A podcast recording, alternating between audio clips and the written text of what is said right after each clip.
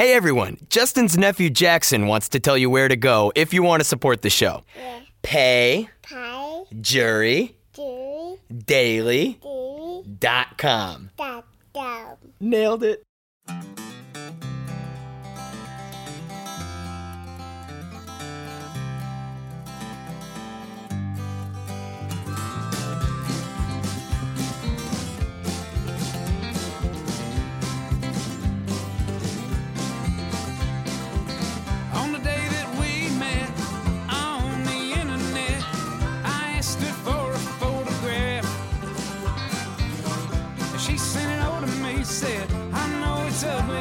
Said, girl, ugly ain't the half. Look at you. Well, you you. Hello, everybody, and welcome to the Jury Daily Podcast. I'm here for you, friends, Monday through Thursday to get you the stories that you need, the only stories that really matter. Whirlwind Week last week. I was in uh, Orlando. I was in South Florida. I was in Las Vegas. Boring week this week. Very happy about that. I'm going to let you know that my whiteboard is is uh, growing. I've now added things to it. It's becoming more and more functional. Very excited. I'm feeling very productive. But enough of my hooting and hollering. What do you say we go ahead and get into the news?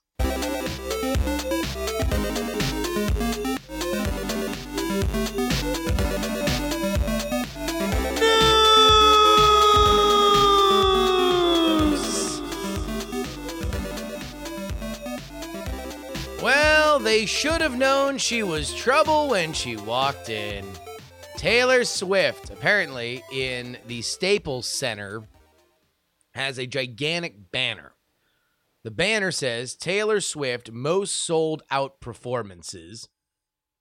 And it's got kind of a red and black zebra stripe sort of aesthetic to it at the top and the bottom. Well, apparently some of the inhabitants of the Staples Center are not particularly thrilled with the fact that Taylor Swift has a gigantic banner that is a bit of an eyesore, and some of the fans have made it a superstition. The Los Angeles Kings, which kicked off their season last week, has covered the banner for their home games and say that they will continue to do it, not only because it's big, honking, and ugly, but also because the Kings have not won a playoff series since the banner was held up. And the fans have now begun to blame Taylor Swift and her reputation for having gigantic banners in the Staples Center for that drought. This is from the LA Times. The banner, which was raised August 21st, 2015, after her record 16th sold out concert in the Staples Center, has been an eyesore for many Kings fans. They didn't think it's a coincidence that the Kings have failed to win a playoff series since the banner went up. Pri- uh, previous to that, the Kings won the Stanley Cup in 2012 and 2014, as well as advanced to the conference finals at 2013. They finished with the worst record in the Western Conference and second worst in the league last season. And by the way, the Kings management are not running away from this. Uh, uh, quote, the connection to our fans is the highest priority throughout our engagement. They've made it clear that the banner shouldn't be a part of the Kings game experience, said Michael Altieri, Senior Vice President of Marketing, Communications, and Content for the Kings and AEG Sports.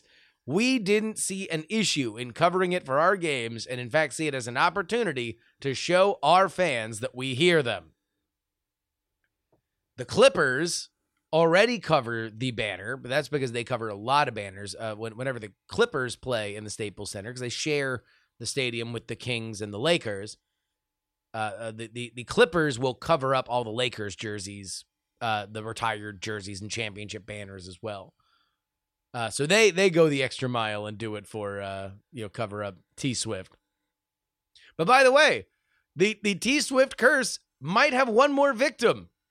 Taylor Swift, who has not performed at the Staples Center since her banner was raised, and in fact has permanently kind of graduated to stadiums. The next big LA show she's going to do will be at the brand new $5 billion home of the Rams and Chargers, SoFi Stadium, on July 25th and 26th in 2020.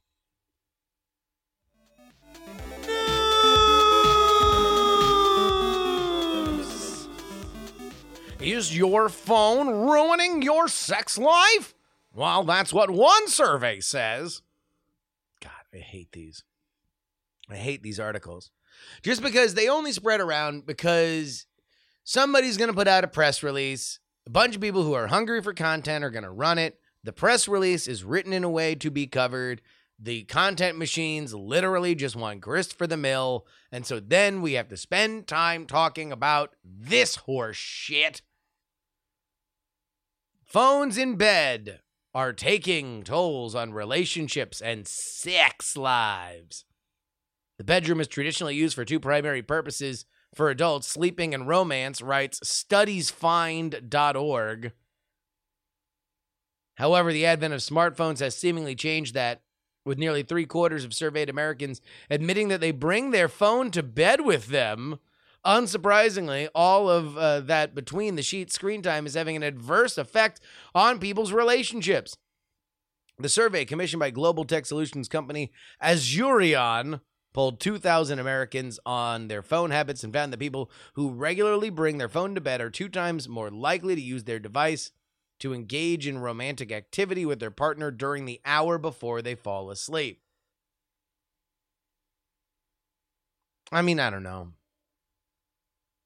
Maybe, maybe I, I mean, I definitely bring my phone to bed, but that's because my charger's right next to my phone. You know, I like to tire my eyes before I go to sleep. Just make sure the world's doing okay. You know, check that last thing on Reddit, something like that. I think it's quite nice. Although, I don't know. Maybe I'd be having more sex if I didn't look at my phone.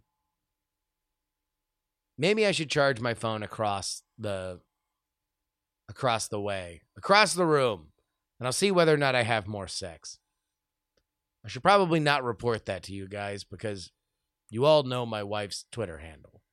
So I'm just going to awkwardly shuffle to the next story.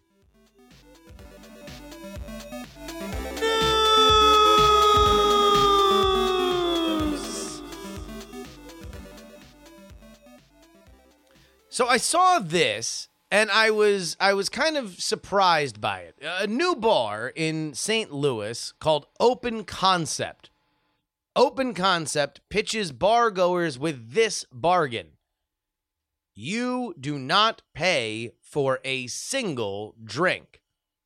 Instead, you pay by the hour and you get as many drinks as you are legally allowed.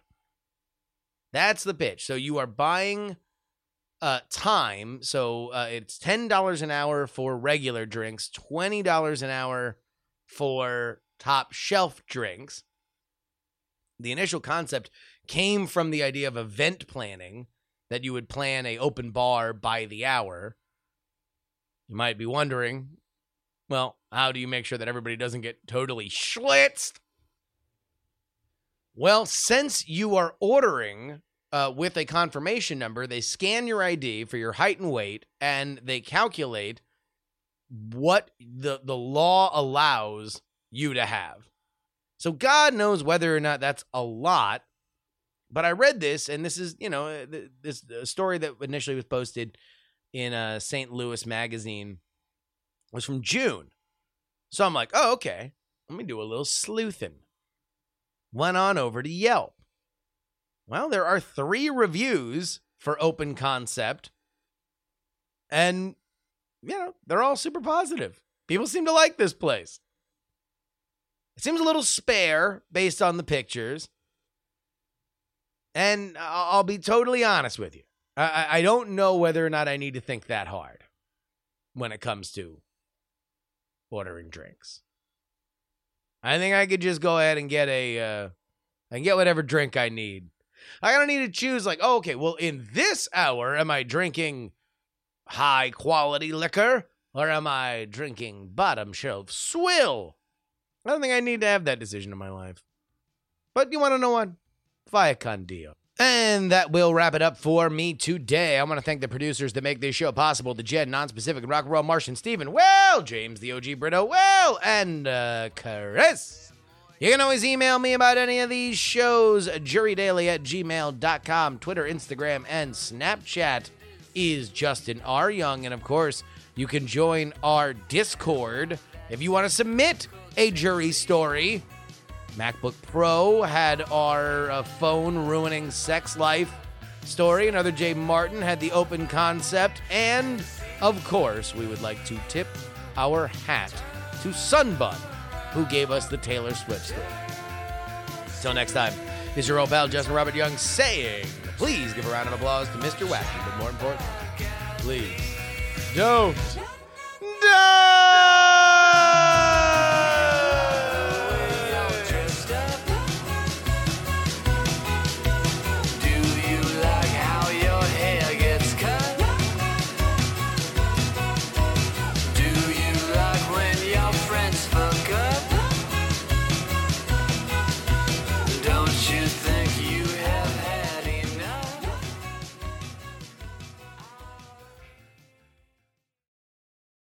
Club hopes you have enjoyed this program.